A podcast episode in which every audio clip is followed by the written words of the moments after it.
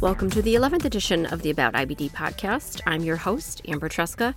I have an excellent episode for you today with Dr. Tiffany Taft of Oak Park Behavioral Medicine. She is a clinical psychologist and she specializes in treating people with chronic illness such as IBD. I spoke to her specifically about dealing with stress. You are going to enjoy her so much that you're going to want her to be your therapist. But hey, if you're in the Chicago area, that could actually happen. Here is episode 11 on stress relief with the amazing Dr. Tiffany Taft.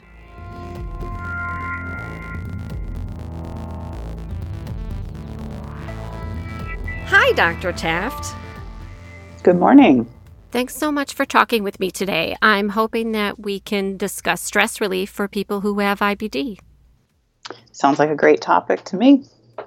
Dr. Taft, where do you start with patients in your office as far as stress relief goes? I think the first place that we start is a little bit of education on the role of stress in IBD. Um, this is a bit of a debated topic. And so I want patients to understand why I think stress management, stress relief is important for them. I should add, I see patients, you know, of all different diagnoses in terms of chronic illness, and this is something I recommend across the board because stress is not going to be good for any chronic condition, including IBD. Yeah, and I think I'm really a good person to talk with about this because I'm pretty bad with the stress relief. Even when I take a vacation, I'm the person that's saying, let's get up, let's go, let's go see a museum. We need to get there when it opens and that type of thing. And I don't meditate. Um, sort of traditionally, I do sort of a moving meditation.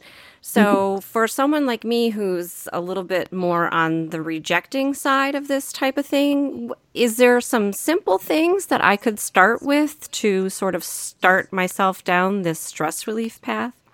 Absolutely. And this is something I hear a lot of. I don't have time. It's I've tried in the past and I wasn't really able to get into it.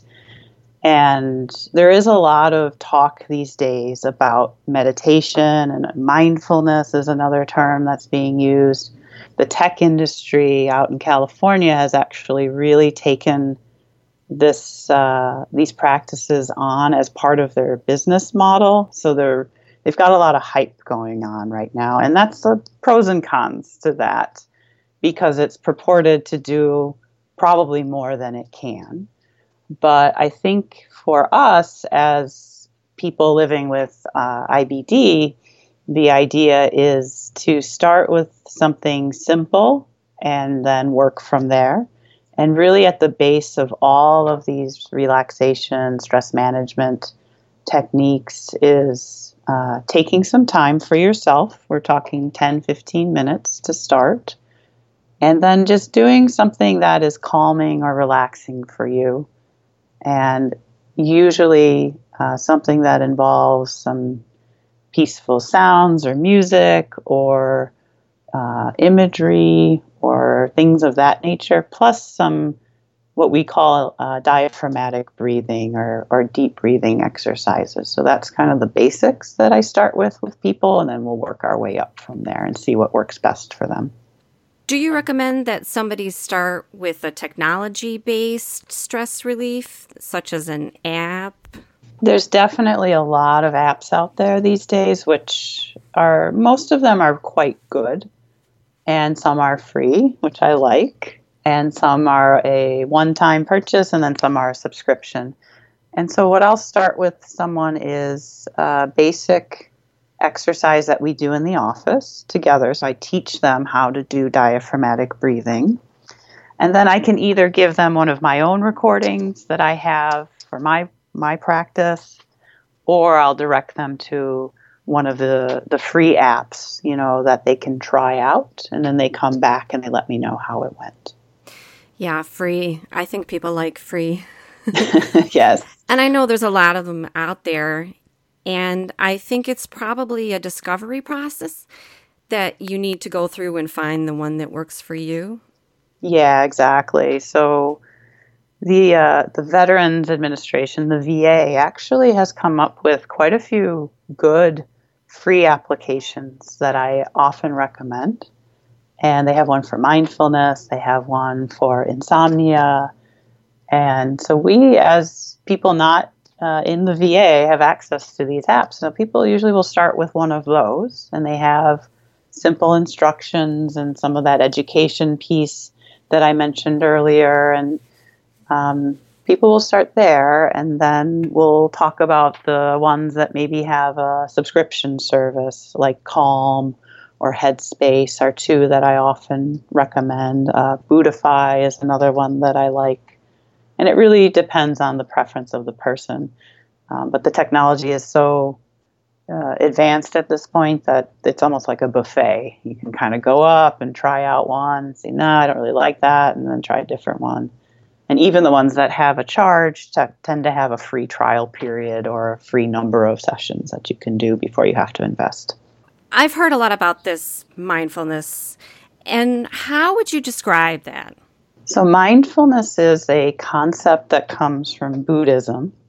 So, we here in the United States have finally, after about 2,000 years, uh, adopted uh, tenets that have been used in India, China, Asia for millennia. And we are using mindfulness here in psychology now. Um, it's been pioneered by a, a psychologist, uh, Jon Kabat Zinn, and he has brought this concept to the United States. And the basics of it is being present in the moment that you're in. So we are on autopilot a lot. I go through my day, and half the time I don't even remember what I did or how I got to the end of the day. You know, phenomenon of this is when you're driving somewhere and then all of a sudden you're somewhere, you're there and you don't even remember driving. Our brains have an innate ability to kind of go on autopilot and we're not really paying attention to what we're doing in the moment, we're somewhere else. So, mindfulness is a concept of bringing us to whatever activity we are currently engaged in and not really thinking about other things that we have to do or things that happened before. I am present focused is the the basic tenets of that. That's a huge problem. Um, I think for myself personally, there is that. I always joke that well, gosh, I could tell you, you know, something that I was doing in 1984, but I can't tell you what I had for breakfast. Mm-hmm. And so for someone, and I think most of us are in this situation, you've got so much going on in your life, you're trying to manage this chronic illness, plus we're all uh, wives, husbands, parents, uh, you know, um, we have our careers. So, where do I start in a small way to sort of get that mindfulness going and, and, and make it a habit? And the first exercise that I usually have someone do for mindfulness is to take it some time every day and go by a window in their home or even at work um, if they have the time to spend and take about 15 minutes and just look out the window. And some of this stuff sounds kind of silly when I propose it to people. And I do, we do kind of have a couple laughs about it because it feels so strange to say to someone, I just want you to go look out the window and I don't want you to think about anything else. I just want you to notice the trees, the sky, the clouds, the buildings, you know, whatever is outside of your window and take notice of it and just then notice how you feel in your body and then when the thoughts come, because they will, you just let them pass and you go, no, not right now. I'm going to look at the trees, you know, the colors, really getting specific. And that is where we start to help people not be thinking about the future, not be thinking about the past or any other things that might be on their mind. And that's a basic mindfulness exercise. And then we go from there. And to me, that actually sounds wonderful, but also difficult at the same time to sort of just let everything go and be present in nature. So, would you recommend? You know, you're going to have, I think, false starts with this, right? So, if you feel as though it's not working, um, would you say, well, maybe that's not the thing for you, or would you say, push, you know, push through a little bit and sort of just keep trying it for a certain amount of time? Yeah, I always recommend people give it a good two weeks or so before we pull the plug on something. If you've never really done anything like this before on a regular basis, it's going to feel strange. It's going to feel even difficult to do something as simple as taking 10 slow, deep breaths or looking out the window or just sitting and not really thinking about much. Sounds simple as I say it, but as people sit down to try to do these things, they realize quite quickly that it's not as easy as it sounds, and people will get frustrated and give up on it. A lot of times, when I bring this up with patients, they're like, Oh, I've tried that before, it didn't work. I hear that quite often. And so I'll talk to them about, well, what did you do? What happened? Um, how often did you practice? And usually I'll hear, I only tried it a couple of times and then I gave up. And that is not enough to build that habit and get your brain used to doing things in a different way. So I'll encourage about two weeks or so. And then after that, if someone comes in and is like, this is just not doing it for me, then we'll try something else. And so this is something that's really very, I don't want to say easy, um, but simple. But simple does not mean easy. So that's something that people can start with. But what are some more intensive things that you think would be worth spending your time and energy to pursue for stress relief? Because I do know that there is evidence that certain stress relief techniques can help us with our chronic illnesses. Yes, the research on stress in chronic illness is pretty vast, but we'll stick with it in inflammatory bowel disease. And uh, my answer to that is it's mixed. Some studies will say that these interventions, whether it's yoga, meditation, mindfulness um, practices, they've all been researched in inflammatory bowel disease. And some will say yes, we see uh, an effect, and some will say nothing happened. It didn't help. It didn't change anything. And that has to do with a lot of things, including variability in the quality of the research study. So, some people do more rigorous control and design in the study, while others are a little bit looser. Um, some people will look at different outcomes. They'll look at actual inflammation markers as an outcome versus maybe an, uh, anxiety levels or or quality of life. So you really have to look through the research on it to understand why it's mixed. And just because it's mixed doesn't mean that there isn't something there.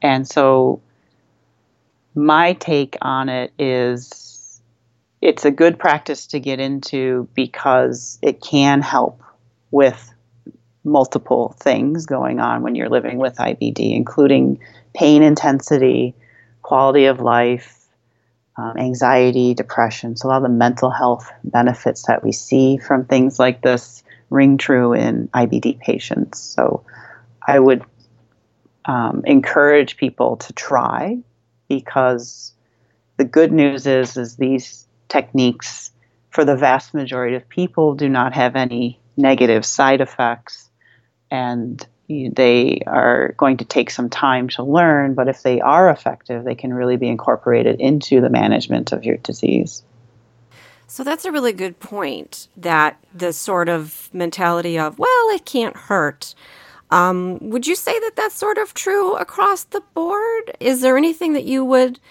caution someone mm-hmm. about um, going down a path that maybe there could be a harm or it could even have been proven to be ineffective in the past? Yes. So a lot of times people will say with these techniques, there's no harm, there's no risk. And I say to people, there's very little chance of harm or risk, but there are a certain percentage of people, it's small, um, probably around 5% or so, who actually can't do these techniques. They can't meditate, for example.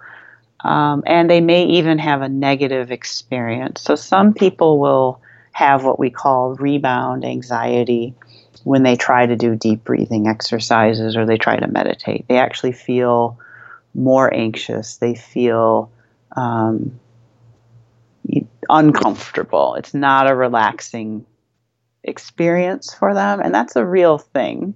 It's rare, and we have to decide when we're trying these things if it's something that we should try and work through and see if it goes away or if this is going to be something that um, is not going to work for someone. And really, the largest risk factor for that, as we know today, is a, a trauma history, uh, a PTSD history, that sometimes doing a meditation exercise can trigger PTSD symptoms. And so we want to be real careful of that and doing it in a more controlled way uh, instead of just having people kind of go out on their own um, and practice and have a bad experience because we certainly don't want that to happen. So it's safe, effective, but there are um, there can be some negative outcomes if we're not mindful of these risk factors. And so when we're talking about IBD and stress, I think because uh, especially for those of us that are older patients, we've heard a lot through our lives that stress causes IBD, which we know now is absolutely not true. And so I think certain people might have um, a little bit of a visceral response that, well, stress is not really part of my disease, and therefore I don't see why a stress uh, reducing technique would be helpful to me. And you know, what would you, how would you sort of coach a patient through that sort of thinking? I do hear that from people. I've been hearing that for uh, about the last 10 years and it's it's an interesting thought and I really work with people on that idea that stress will not affect their IBD because physiologically every person is susceptible to stress. So when we're in a stressful situation, whether it's positive, like a, a really exciting event, or what we typically think of as stress as something negative, you know, work pressure, family, you know, strife, or or whatever is making you feel tense and upset is what we usually think of when we think of stress. But stress in our body and in our brain is processed in the same centers or same parts of the brain, whether it's a positive stress or a negative stress. And we are wired in a way that, that those parts in our brain that manage stress and emotion are wired directly into our digestive system. They also influence our immune system function. So, physiologically, it would be very odd for a patient with IBD to not be impacted by stress in some way. That doesn't mean that because I'm stressed out, I'm automatically going to get diarrhea or pain. It can be more insidious than that. It can kind of be working in the background and maybe making it a little bit more difficult for the medications to be doing their job or other things that aren't as readily noticeable. I think people reject stress when it's an implication that the reason you're sick today, the reason you're in pain or you're having a lot of symptoms is because you can't handle your stress. And who I would be offended by that if someone said that to me. Um, that's not what we're talking about. We're saying this is the physiology of it, and we really can't turn it off. And so we have to learn how to manage it through these different techniques to bring down that nervous system energy, that, that um, tension in the body, because it goes to the weakest point. And so, if I have rheumatoid arthritis, it's going to go to my joints. If I have inflammatory bowel disease, it's going to go to my gut. If I have migraine headaches, it's going to go to my head. And that's how we know stress operates. So, um, that's what I tell patients when they come in and they are, are pretty adamant that stress doesn't really play a role. And, you know, they tend to be more receptive to that explanation because it destigmatizes the idea that um, you're doing something wrong to cause your symptoms. Right, that idea that you're doing something wrong. And I think even seeking out help for stress relief or uh, seeking out a, a, a professional such as you, it may almost feel a little bit like a failure um, because I think uh, people with IBD tend to be um, very sort of go getters, eh, you know, in their daily lives and they sort of just power through things. And so it, admitting to yourself that wow i need to take some time for some stress relief or i may i may even need to seek some professional help on this it's not a failure. No not at all. And i think you're you're correct. I do see a lot of people with ibd are a little bit more type a and just are more uh, driven and push themselves more in terms of getting stuff done and one of the things I'll hear from people a lot is, I don't have time to relax, which I th- is such a funny sentence. But I've said that to myself. You know, I don't want to sit here like I'm, you know, um, a Zen Buddhist in my meditation practices. We all prioritize everything else and then ourselves. I think that's a, a cultural issue in the United States and elsewhere. But really, here in the US, we are uh, very driven to accomplish and I feel like if we can incorporate stress relief, stress management, short activities, as I said, 20 minutes a day, um, into our whole picture, we'll actually be able to do more or do what we're doing and feel less stressed about it, feel less tense at the end of the day because we are unwinding, we are taking some of that pressure off of ourselves through these simple exercises. And so there's a lot, we've talked about a lot of things that people can do at home, sort of by themselves, almost uh, self directed. But at what point is there a way for patients to sort of have a benchmark for themselves to realize that, wow, things have maybe gotten far enough that I do need to seek professional help in order to get this stress more under control? Absolutely. I think that line will be different for everybody, but there's some kind of general things to look for.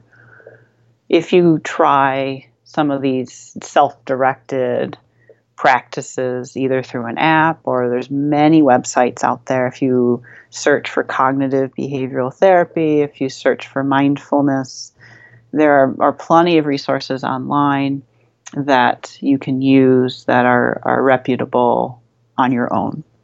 If you try that and you're struggling with implementing them, if you're feeling frustrated, kind of throwing your hands up in the air in the idea that I can't do this, that would be um, something that would say, okay, maybe I should seek out someone that can work with me um, to get me on the right track.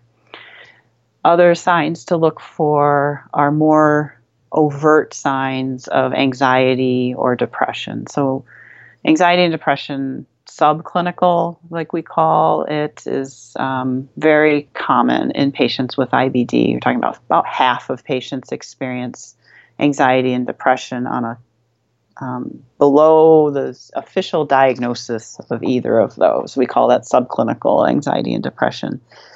And so we know that mental health uh, issues are uh, a problem for a lot of I- IBD patients. So, what do I look for when it's not just anxiety, but anxiety that's starting to affect my day to day life? Really having a hard time concentrating, having a hard time slowing your mind down, your mind's all over the place, jumping from topic to topic, difficulty sleeping, whether it's falling asleep at night or staying asleep because you just can't turn your brain off. You know, unable to really get what you need to get done in your life because your mind is so preoccupied with worry and those types of thoughts. So that would be something that would I would say would trigger someone to come in to to someone like me. For depression, not your normal sadness, um, but really feeling hopeless, feeling like nothing is really enjoyable anymore. Your thinking is quite negative, and you're withdrawing and isolating yourself from others.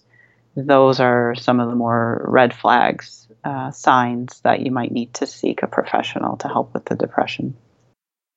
And when someone does come into your office, I think there's a feeling that um, when you do seek out professional help in this way, that it's sort of something that you have to do forever.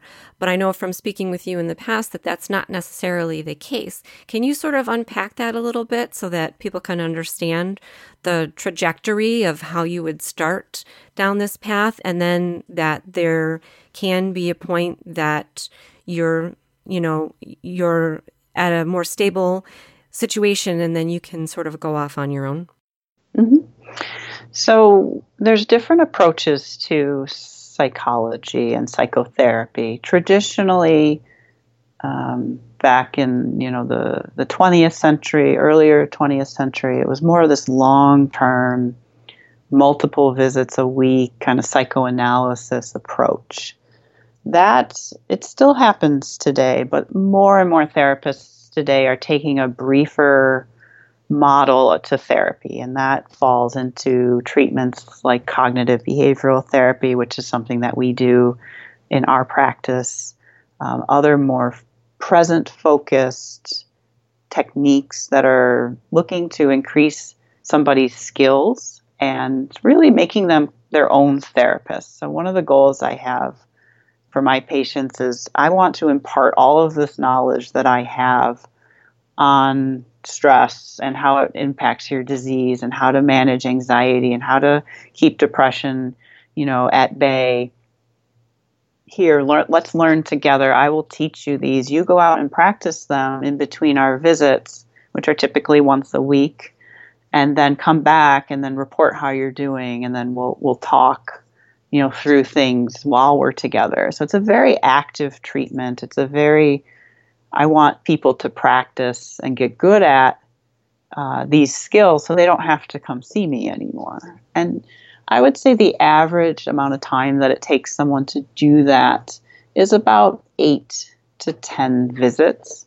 There's a range right? People can come for a year some people come for a month. It really depends on where they are and how quickly they're able to make the adjustments and how complicated their story is. But I would say, on average, most uh, therapists who do cognitive behavioral therapy are are doing it in you know less than six months. So we try to keep it short because we don't want people to rely on us. We want people to be able to go out and do do these things on their own and use them every day uh, to keep their stress, you know, and, and other issues um, at bay. So we actually saw each other at Digestive Disease Week this year. Yes. Which was amazing. and um, there were a lot of presentations on mental health and IBD this year, I thought. And one of the ones that I sat in on talked about, I believe it was a half day uh, um, workshop that patients went to, or maybe it was t- some of them were two days in a row. I think they try a lot of different things.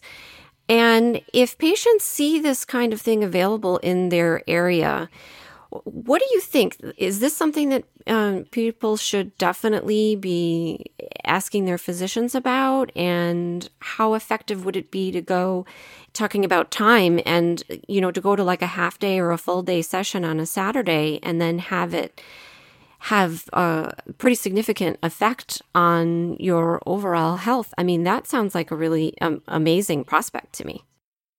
Yeah, the the gastroenterologist. I'm in Chicago, and so we have gastroenterologists here at some of the larger hospitals that are starting to put on these kind of Saturday workshops for patients. And we, as the psychologists in the field, have been pushing them to integrate in mental health uh, to those talks. And we are very happy to see that it's starting to really take off. I think as you go to these conferences in the coming years, you're going to see even more mental health integration into IBD care. It is um, becoming something that gastroenterologists are paying more attention to.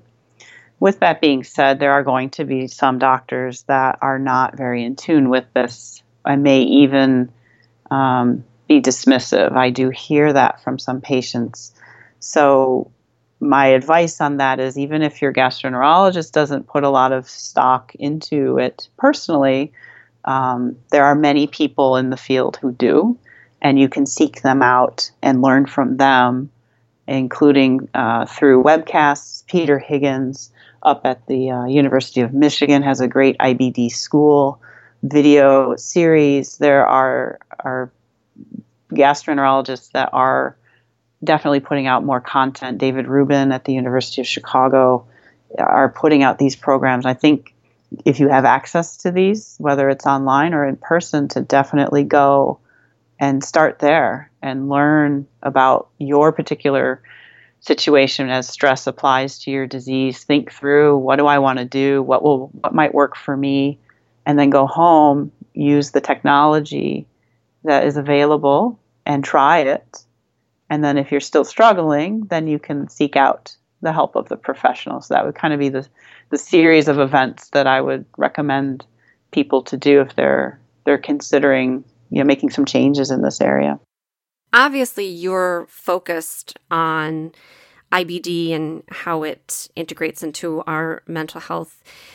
How would a patient go about finding a therapist that will work for them, especially for people that aren't necessarily in an area where there's a big IBD center or where they're going to find uh, a therapist uh, such as yourself? That's an excellent question. we get that all the time. Um, the blunt answer to that is there are not enough therapists who understand inflammatory bowel disease um, but there are good therapists out there who I think can learn and can work with IBD patients even if they have not had much exposure to the disease. So I recommend people to go on um, Psychology Today has a therapist finder database website that you can search based on your zip code but you need to be able to kind of read through because you're going to get a bunch of profiles and look for specific things that will make the person more likely to be a good experience because people do have bad experiences with therapists who don't understand IBD. And I don't want that to happen.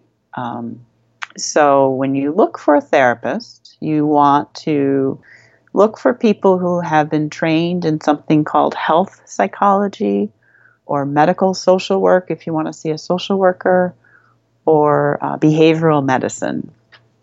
Those are all terms that mean the person has done extra training in medical illness. So, not just learning about anxiety and depression and other mental health issues that we do in graduate school, but also learning about the unique issues of people living with medical illnesses. So when you look at the profiles, if someone talks about that specifically, that is someone to really consider seeing.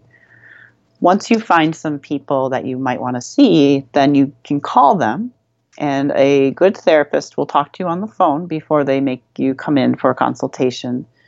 And you can ask them some questions about how many patients do you see with a medical illness? Have you ever seen a patient with Crohn's disease? Do you know anything about IBD?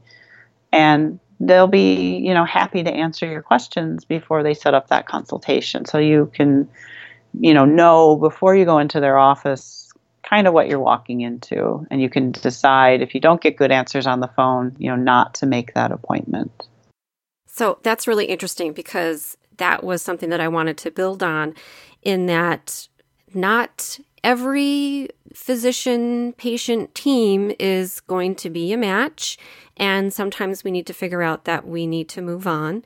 And at what point, um, hopefully, you know, that initial phone call will go a long way towards figuring out whether you can work together or not. But at what point does the patient step back and say, I don't really think I'm progressing here, and maybe I need to find someone else to work with? I would say the first meeting you'll get a good feel if it's going to be a good fit. Therapy is really a good chunk of its success is based on the, the, the fit of the personalities of the people working together. So if you go in and it just doesn't feel comfortable, um, if you don't feel like this is someone that you're going to be able to open up to and share some of these topics, these you know maybe things you haven't talked to people about before, I would say give it one more try because sometimes you know someone has an off day or it just didn't jive for some reason. But if you've gone a couple of times and you're still feeling guarded, you don't feel like this person is really hearing you or really understanding you. If they've said some insensitive things about the nature of IBD, um, you know, that it's psychosomatic, you know, or personality traits. I have heard people have those experiences. It's time to go. Um, so I would say within, most people know within two or three visits with a therapist if it's going to be a good fit.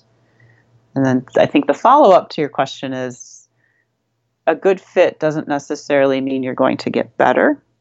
So if you're seeing this person, but it kind of starts to feel like Groundhog Day and nothing is changing, I'm not really doing much here, I don't feel like I'm progressing in my care, you want to have a conversation with the therapist and say, hey, can we change things up here? I don't really feel like I'm getting better. Um, and try and make a change of course before just switching therapists. And then if you still are like, yeah, this just isn't the right approach for me, and the therapist can't come up with anything different, then uh, it would be time to just make that switch as well. Thanks so much for that advice. I know that you you actually have patients to see today, so I do need to let you go at some point. Um, but I wanted to make sure that we got in uh, the great work that you're doing with uh, your blog and the stuff that you do on social media. So here's your chance to tell us all about what you've got going on and any research that you have. So what's happening in your world, Dr. Taft? Yes, so um, I'll start with the research. We are doing a lot of studies. I'm at Northwestern at uh, Feinberg School of Medicine. I work there part time in the GI division. I've been there for 13 years.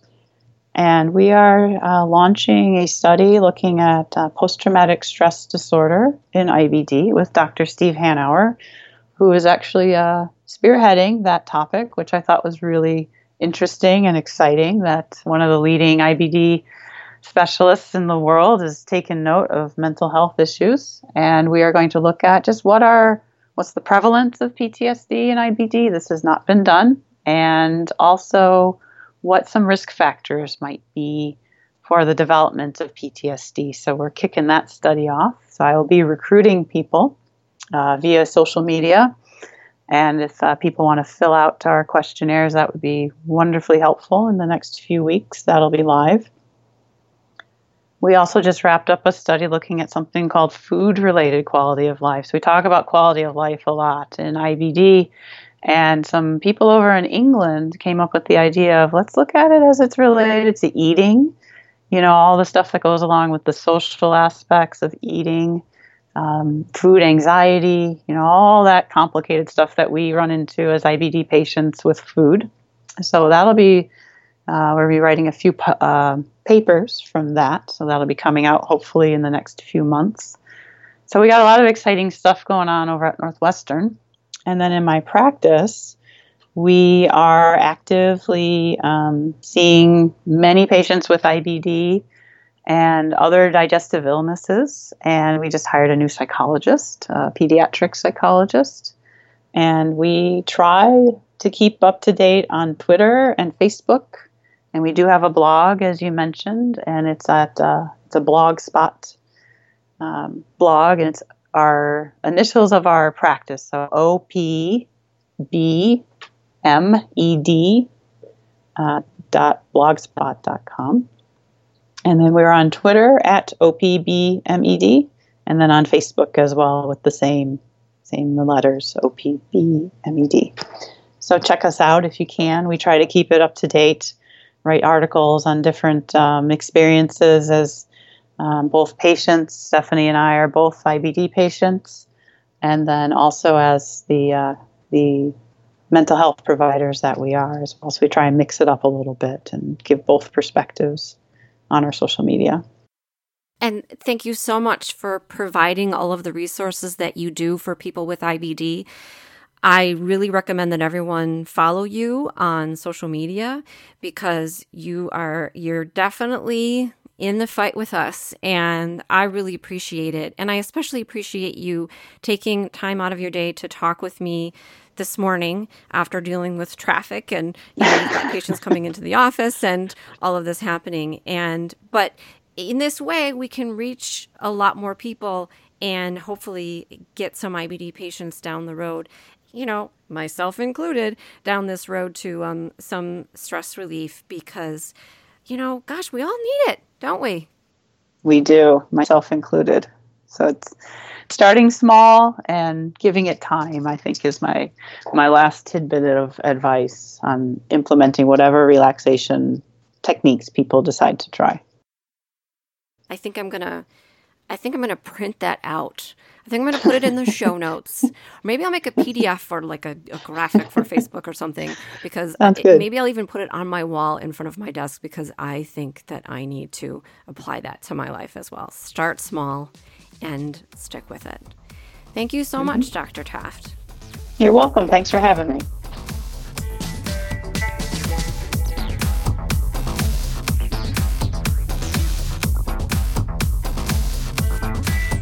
Special thanks to Dr. Taft for taking some time to talk with me about stress relief and to let us know that we're not failures if we're finding ourselves needing a little extra help in this regard. I hope that you're able to take the ideas from this podcast and apply them to your life because I want you to be living the best life possible, even though you have a diagnosis of IBD. I appreciate your listening. I hope that if someone has shared this podcast with you, that you will share it with someone else in turn. The best way to keep me going on this is to subscribe in iTunes or on Google Play or wherever it is that you are listening to podcasts. Thanks so much. And remember, I want you to know more about IBD.